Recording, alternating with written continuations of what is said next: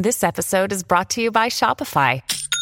Forget the frustration of picking commerce platforms when you switch your business to Shopify, the global commerce platform that supercharges your selling wherever you sell. With Shopify, you'll harness the same intuitive features, trusted apps, and powerful analytics used by the world's leading brands. Sign up today for your $1 per month trial period at shopify.com slash tech, all lowercase. That's shopify.com slash tech. La centralità sempre più importante del giornalismo digitale deve portare a fare un'importante ed accurata riflessione circa il futuro della fruizione delle notizie e della loro diffusione. Viviamo in tempi in cui una notizia è in grado di fare il giro del mondo in pochissimi clic, grazie al progresso di internet e dei social media. Importanti strumenti per cercare di rendere questo triste e sporco mondo leggermente migliore. Ma proprio lo sviluppo di questi strumenti hanno fatto sì che la disinformazione non fosse più solamente un termine frequentemente utilizzato dagli addetti ai lavori della notizia. Le cosiddette notizie false o fake news, come dicono quelli bravi, hanno incominciato ad inondare le redazioni anche delle testate giornalistiche più blasonate, diventando un serio problema per tutti coloro che vogliono realmente rimanere aggiornati sul mondo che li circonda. Un problema serio e quotidiano, una vera e propria piaga che pare difficile da debellare. Proprio per tale motivo, in una società sempre più liquida, frettolosa e sempre più tristemente attenta all'apparenza che alla sostanza, bisogna cercare di far convergere l'informazione verso una direzione di costante qualità.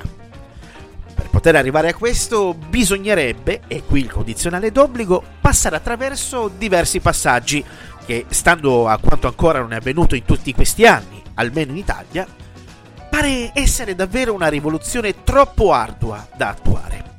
Uno su tutti è la formazione professionale, ma soprattutto deontologica dei giornalisti, i quali devono tornare ad essere dei seri e precisi operatori dell'informazione.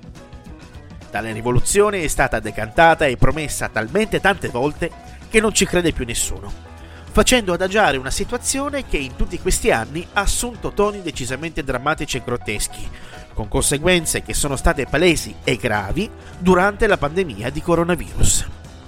Il nodo gordiano è l'eterna diatriba tra il giornalismo cartaceo e quello digitale. Il primo rivendica una centralità assoluta, nonostante vi siano numeri che da anni indicano un andamento che fa pendere l'ago della bilancia a favore del digitale.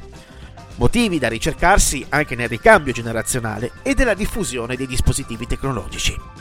Il secondo rappresenta la naturale evoluzione di qualcosa che è stato e continua ad essere fondamentale per l'umanità, declinato in un contesto più fresco e più giovane.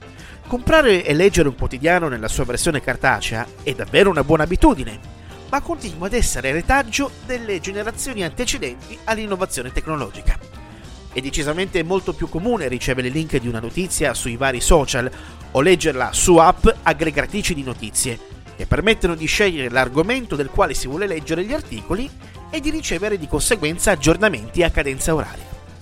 Il fenomeno della chiusura delle edicole nelle grandi città italiane è uno dei campanelli d'allarme di come l'editoria stia cambiando pelle e, di conseguenza, anche il giornalismo. L'amministratore delegato del New York Times, Mark Thompson, in una recente intervista, si è lanciato in una dichiarazione che ai più attualmente sembra come una funesta profezia. Entro il 2040 il New York Times scomparirà dalle edicole, come già capitato per altre realtà editoriali, come ad esempio Playboy. Questo fa riflettere sul fatto che in una grave crisi come quella che stiamo vivendo, dettata dal coronavirus e non solo, il giornalismo digitale non è soltanto il futuro dell'informazione, ma anche la soluzione per la sua salvezza. D'altronde è una questione di mera logica. Se non si sta al passo con i tempi, si rischia di essere spazzati via dalla concorrenza e da idee più funzionali. Blockbuster e Netflix, in questo caso, Docet.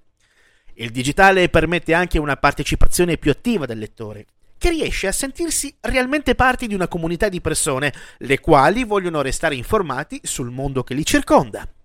Per non parlare di quell'immediatezza di aggiornamento della notizia che il cartaceo, per questioni oggettive, non può avere.